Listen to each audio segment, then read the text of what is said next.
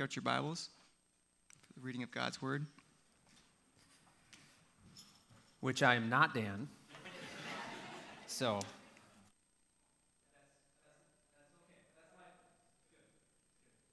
I'm into the worship this morning. I've got nothing else, nothing else lined up here. Just say I'm just the worship guy. I just yeah. we got the worship guy, Um, two worship guys up here. Here we go.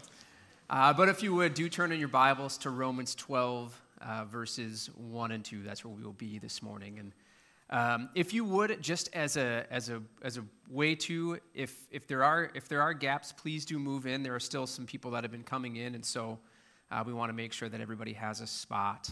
Um, also, you will notice that I probably won't move around a lot this morning. I was washing my hair this morning and all of a sudden had like a weird dizzy spell. So um, I'm uh, think I'm doing okay, but I'm still feeling a little bit. So I probably will be pretty stationary here behind the pulpit.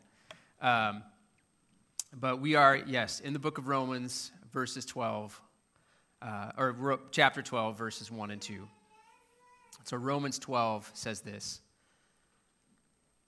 I appeal to you, therefore, brothers, by the mercies of God, to present your bodies as living sacrifices, holy and acceptable to God, which is your spiritual worship.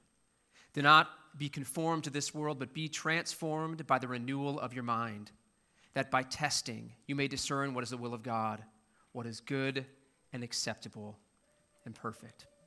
Let's pray. Lord God, we come to you this morning knowing that you always want to speak to us through your word, that you always want to use it to renew us and to transform us. And we are asking this morning that you will do that in a big way, that there is something that you want to communicate, a message through the beginning of Romans 12 that you want to use to just draw your people near to you, to draw us to a place where we are loving and cherishing and giving our lives fully over to you in such a way that you will be magnified and made much of. And so, would you just work that in us this morning? It's in Jesus' name we pray. Amen. You may be seated.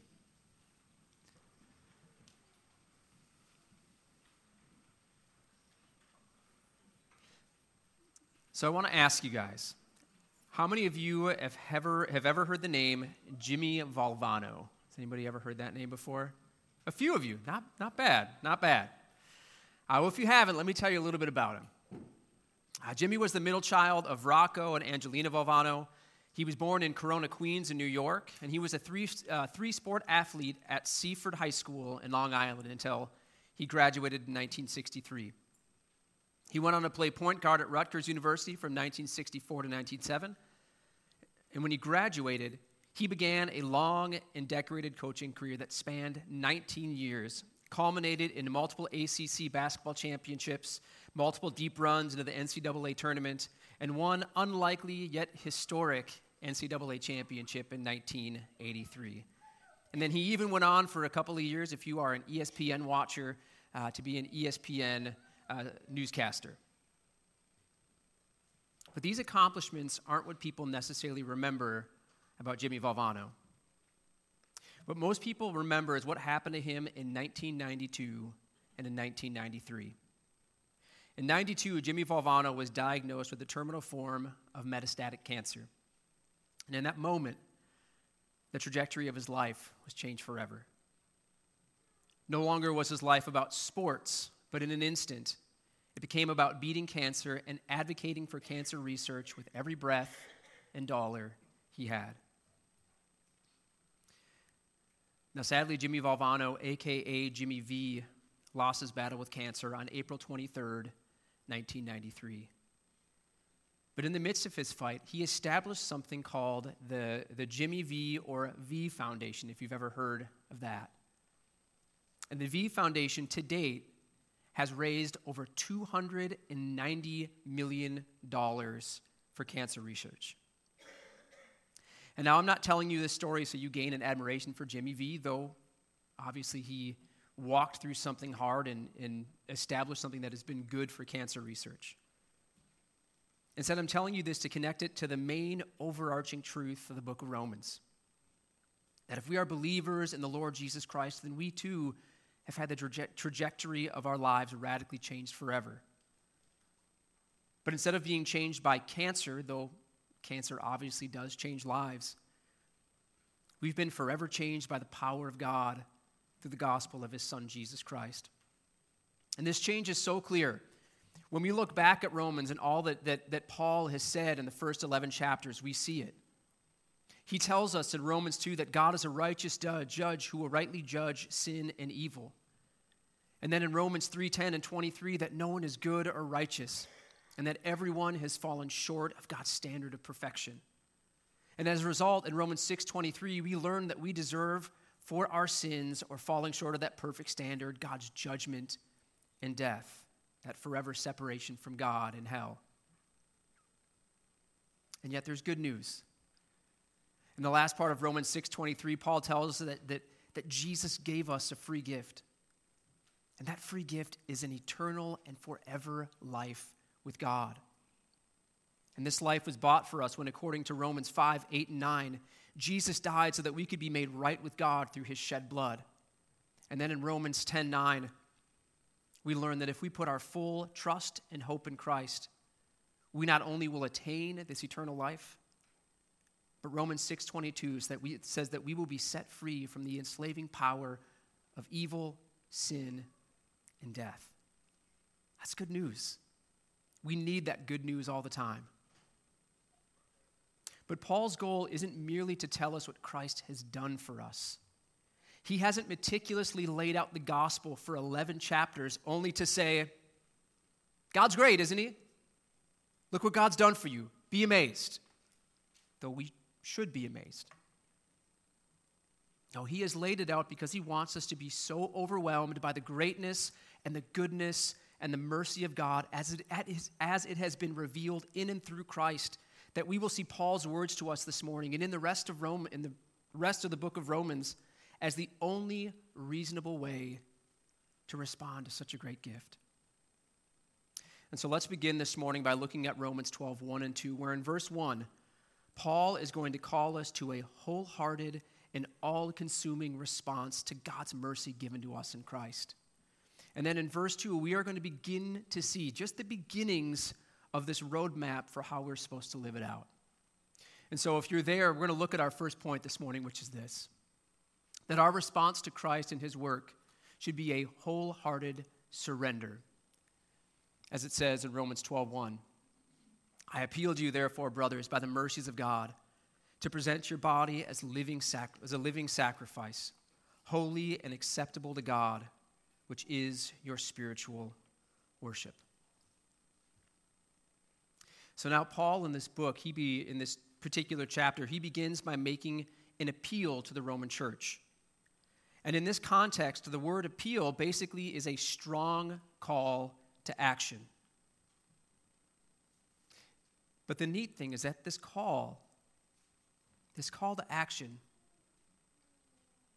he doesn't call them to it by telling them that it's their duty to obey God or by being a heavy handed apostle and, and calling them to obedience through fear and judgment. Instead, he calls them to action by saying this Therefore, brothers, by the mercies of God. And in those seven words, he is once again communicating the glorious reality of what, is God, what God has done for them, and he's reminding them of who they are. And those words, therefore, brothers, by the mercies of God, is Paul's way to sort of sum up Christ's work for them on their behalf. And it's a reminder to them that they're recipients of God's perfect and unending mercy. And then in between that, he also calls them brothers, which reminds them of what God's mercy has done for them. It has made them a part of God's family, which is why Paul can call them brothers in the first place. And if we put all of that together, we could rewrite verse 1 and say it this way Because of God's unending mercy, which I told you all about and now belongs to you as God's children, I'm calling you to action. That's kind of how we can re- rewrite that, that first part of verse 1. And now that might seem like a small thing to you. It might seem maybe like I'm splitting hairs, but it isn't. You see, in the Christian life, it's very easy for us to get in a mode where we're living and doing things out of a sense of duty or fear. right? We, we go to church because we feel like we have to. Oh, that's, that's, that's a duty. We have to do that, though we should do that. Or we read our Bibles with this sense of, okay, I better read my Bible so God's not angry with me, right? Or that I'm a good Christian. Or even other church events, right? We, we go to other church events because we don't want people to think poorly of us. And when we live this way, we're not living in light of or responding to Christ and his great work for us. Instead, we are living a lifeless and lesser version of Christianity that's trying to do just enough to get by. But that's not the kind of life that God's called us to live. Rather, the life that God has and is calling us to live is summed up in the action or response that Paul wants for us when he tells us in the second half of Romans 12:1 to present your bodies as a living sacrifice, holy and acceptable, acceptable to God, which is your spiritual worship. The life we're called to live, where we rightly respond to the mercies of God that have been given to us in and through Christ, is a life, and this is important, is a life where every part of our being is wholeheartedly surrendered to God and given over to Him for His purposes. This is what Paul means when he says, present our bodies as living sacrifices. And this isn't just something that Paul calls us to, but if we look throughout the whole canon of Scripture, we'll see that this same point is just throughout the whole Bible. In fact, you can look at these verses Deuteronomy 10 12. And now, Israel, what does the Lord your God require of you? But to fear the Lord your God, to walk in, in all his ways, to love him, to serve the Lord your God with all your heart and with all your soul. Or in 1 Samuel 12 20. And Samuel said to the people, Do not be afraid. You have done all this evil, yet do not turn aside from following the Lord, but serve the Lord with all your heart. And then the next slide Jeremiah 24 7. I will give them a heart to know that I am the Lord, and they shall be my people, and I will be their God. For they shall return to me with their whole heart. And then lastly, in Mark 12 30, and you shall love the Lord your God with all your heart, and with all your soul, and with all your mind, and with all your strength. All of that put together, summed up together, is summed up in this way that everything in our life should be wholly devoted and surrendered to God in His purposes. It means our homes, it means our marriages, that means our children and our jobs, our money, our time, our energy and talents. They should be oriented around honoring and serving and making much of our great God because of the amazing and undeserved work of mercy that He has done for us through Christ. And what's so convicting about this is Paul doesn't say that this is some calling for a super elite group of Christians, right? There's no like Christian Rangers or like Christian Navy SEALs that then are called to completely give their lives over to him. No, he says to the entire Roman church and to us that this is your spiritual, or a better way to, to rewrite that is this is your reasonable worship which means that nothing short of a wholehearted surrender to Christ makes sense in light of what he's done for us. It's the only way that we can and should respond as Christians. And now I realize that seems big, and it is. The idea, whenever we use those words like wholehearted surrender or giving our all, that, that feels very big. But God hasn't left us without some instruction for how to live that out. And I want to begin to unpack that for you a little bit in verse 2. And ultimately, this is what we're going to be talking about throughout the rest of Romans, because everything from Romans 12 1 on to 15 13 is just is basically how we are called to live out everything that Paul has said in the first 11 chapters and how we are to rightly respond to him. But this morning, I want to just give you a glimpse of what that might look like. And that's our second point for this morning. Is that a wholehearted surrender to Christ requires us to reject the patterns of this world.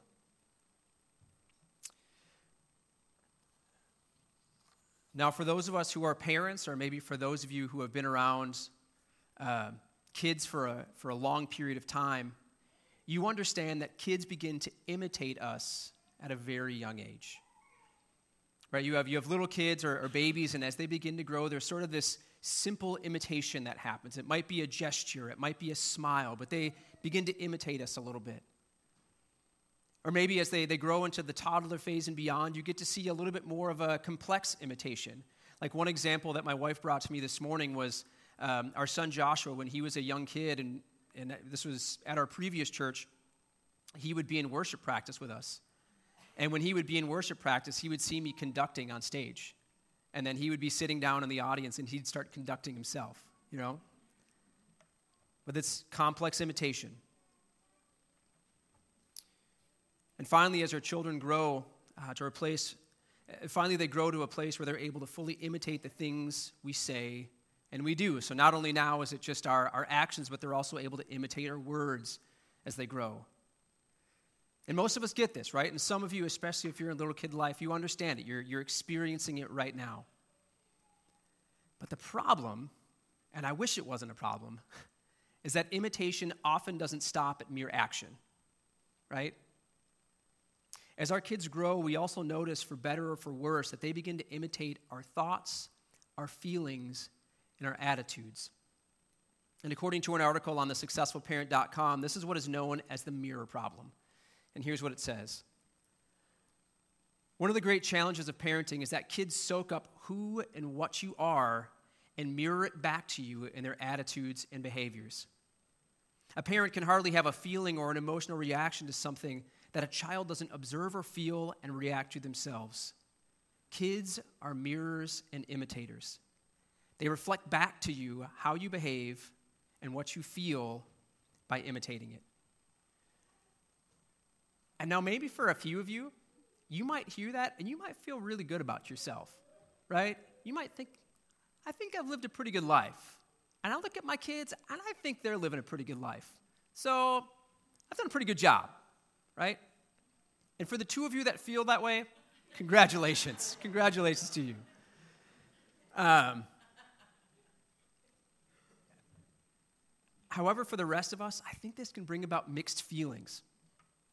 Yes, we know that we've hopefully lived in a way that, like, our kids have picked up some good things from us.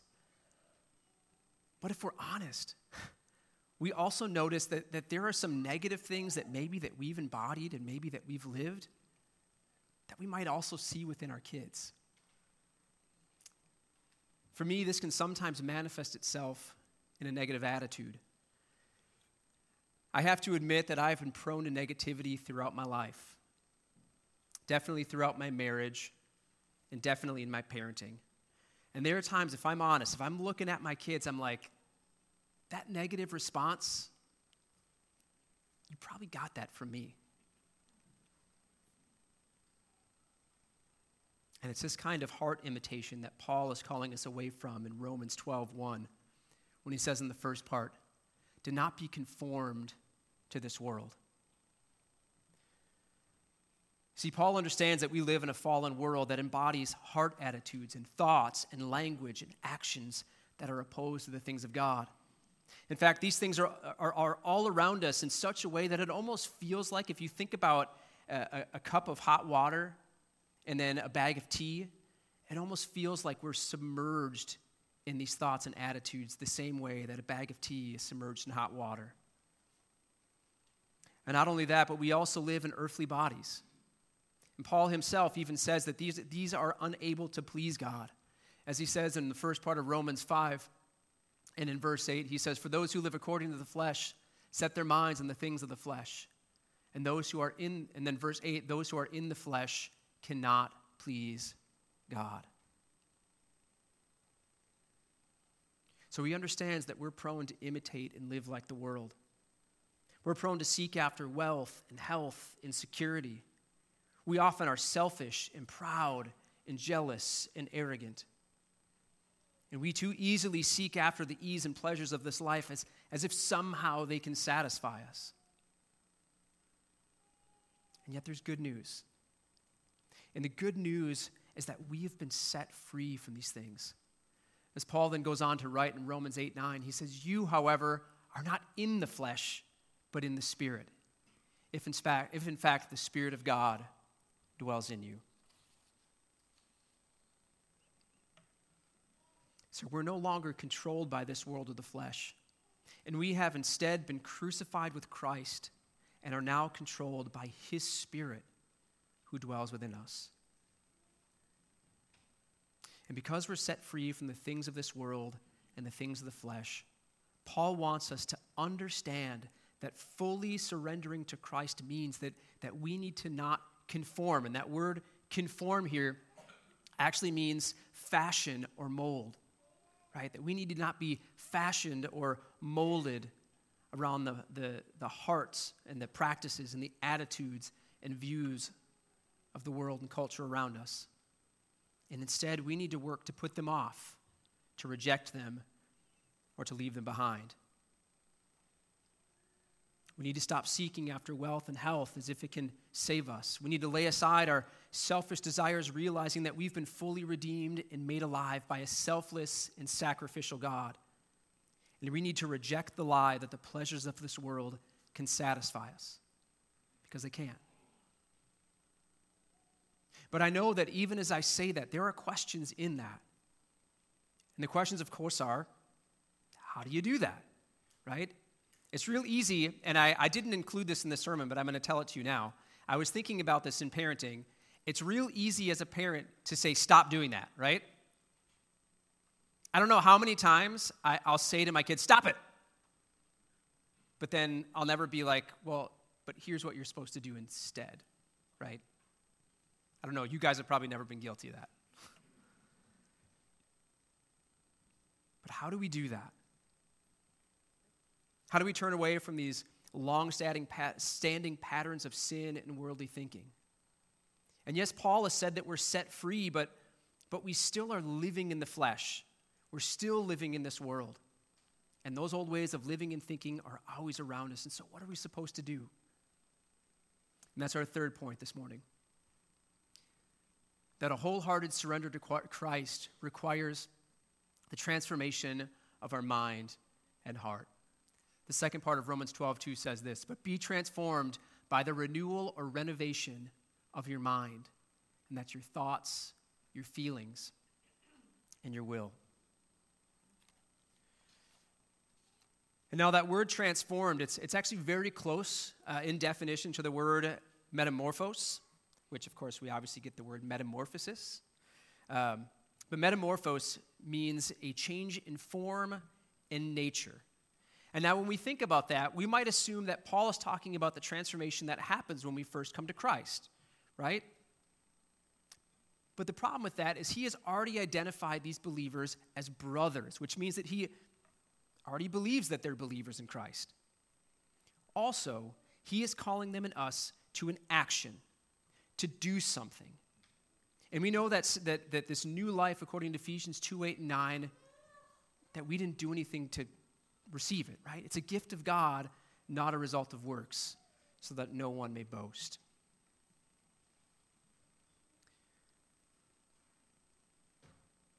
Instead, the kind of transformation, the kind of change of form and nature that Paul has in view here is something that's continuous.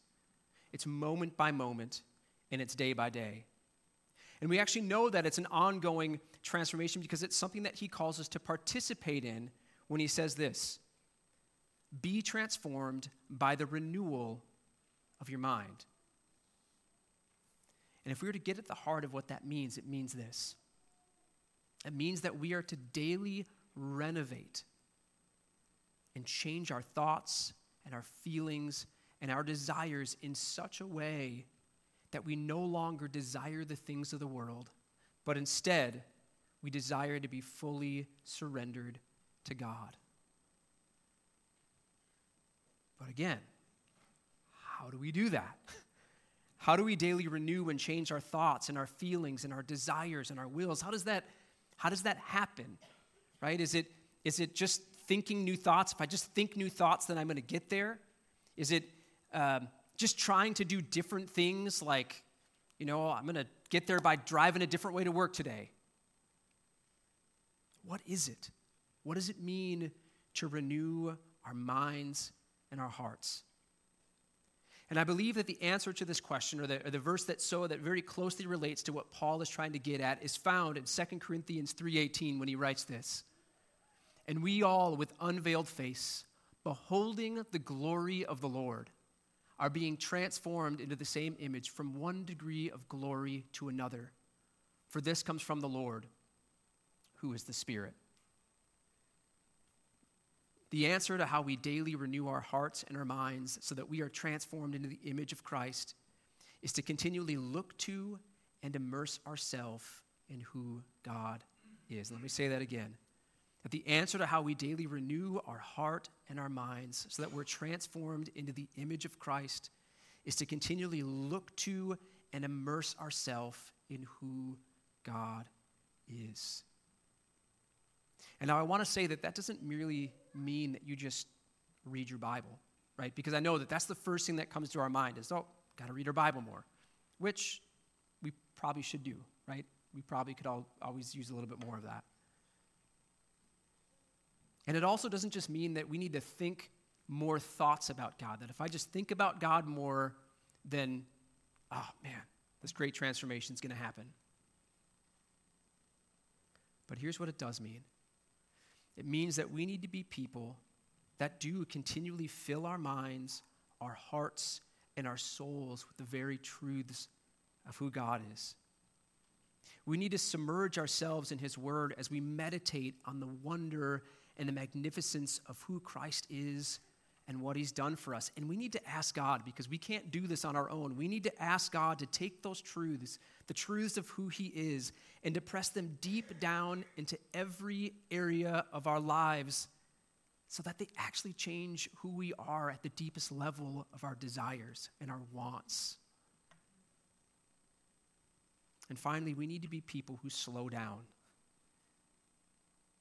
We need to be people that slow down enough and remove distractions from our lives in a way where we are actually in a place that God is able to do that renewing work in us. And now I realize this isn't easy. So, how many of you feel busy? Eric, you feel busy? Yeah, might be. Yeah. A lot of us feel busy.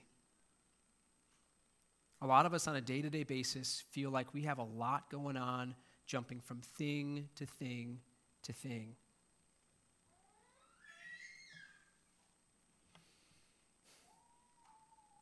And the other reality for us as Americans is that we're a very distracted people. Right? We're distracted not only by the busyness of our lives, but we're also distracted by these lovely little things that sit in our pockets called phones.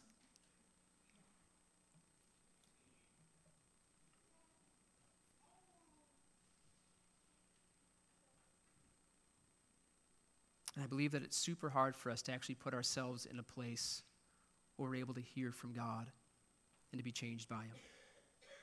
In fact, I'm preparing this message this morning, and my wife can tell you this is, uh, for whatever reason, one of the hardest messages I've ever prepared. Um, I don't know why. I don't know what was going on over the last week, but it was super hard. Um, but one of the things that I did see is this is I saw in myself my own shortcomings. I felt in such a deep way how much I fall short of filling my mind and my heart and my soul with the magnificence of who Christ is. I see so easily my distraction and how much I love distraction. I see so easily how I think I'm busy all the time and I try to keep myself just busy with stuff.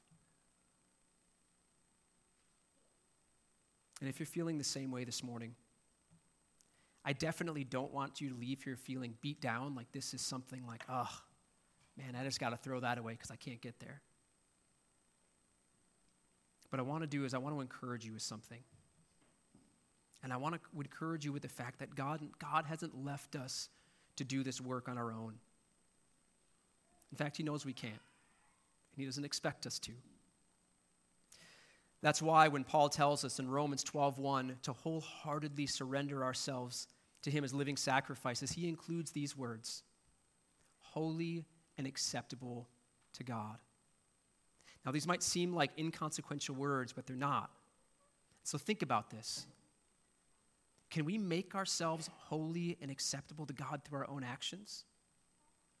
We absolutely can. We are only made holy and acceptable in God's sight through the shed blood of Christ and by his Spirit that now lives within us. Which means that it's only through his Spirit living within us that we are going to be able to behold and immerse ourselves in the truths of who God is in such a way that they actually begin to renew and renovate our hearts and our minds day by day so that our desires become to fully and wholeheartedly give ourselves over to God and His purposes for our lives. In fact, Paul also highlights the same idea of this God given and I'll say spirit driven work when he says at the end of 2 Corinthians 3:18 for this comes from the Lord who is the spirit and the good news is that when this spirit driven change happens in us, Paul tells us that the fruit that's going to be produced in our lives is a life that is surrendered to the good and perfect will of God. As it says in the last part of Romans 2, it says that by testing, and that word testing means to put into practice. So I'll say that by putting into practice, or basically, you may discern what is the will of God, what is good and acceptable and perfect.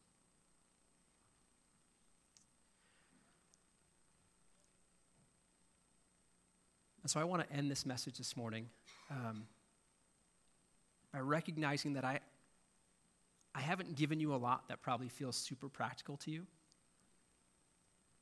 You aren't walking away with a three step program for becoming like Jesus. But hopefully, what I've done is I've laid the groundwork for everything that Paul is going to say in the coming verses and chapters. And hopefully, I've also given you a Christ exalting, spirit empowered vision and trajectory for your life. Because every good thing that God wants for us, not only in Romans, but really in the entire Christian life, will come back to these simple yet profound truths and practices. That we have been bought and redeemed by the mercies of God through the shed blood of Christ. And we've been set free from sin and darkness and death. And we've been given the hope of new life. And therefore, therefore, in light of this great reality, our only response must be it must be to wholeheartedly surrender our lives to Christ as we reject the patterns of the world and instead immerse ourselves in the magnificent and wondrous truth of who God is by His Spirit, so that we will be daily transformed more into the image of Christ and we can walk in His good and perfect ways until He returns. Let's pray.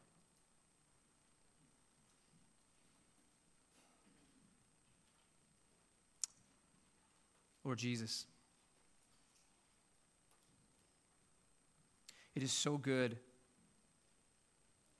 to know that, that your spirit lives within us. It's so good to be reminded of what you have done for us through your Son, Jesus Christ. And yet, Lord, you have done those things in such an amazing way that, that you then have called us to respond. And the response of our life, Lord, that, that you want is nothing short of a wholehearted surrender to your will. You know that is best. You know that what, that is what most honors you.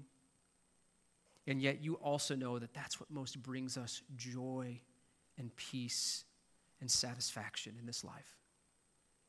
And so, Lord, may we leave today not, not just feeling the weight of this, but also being a people who expectantly believe that you will do this work in us that you will transform us, that you will renew us, that you will bring us to a place where we are immersed in soaking in the reality of who you are. So that we will be changed more and more, day by day, moment by moment, into the image of your Son, Jesus Christ. And yet, that we will be able to walk in your ways, pleasing you and experience your, experiencing your abundant grace and joy. Until that glorious day that you return. And we just pray all of this in the precious and amazing name of your Son, Jesus. Amen. Let's stand as we continue in worship.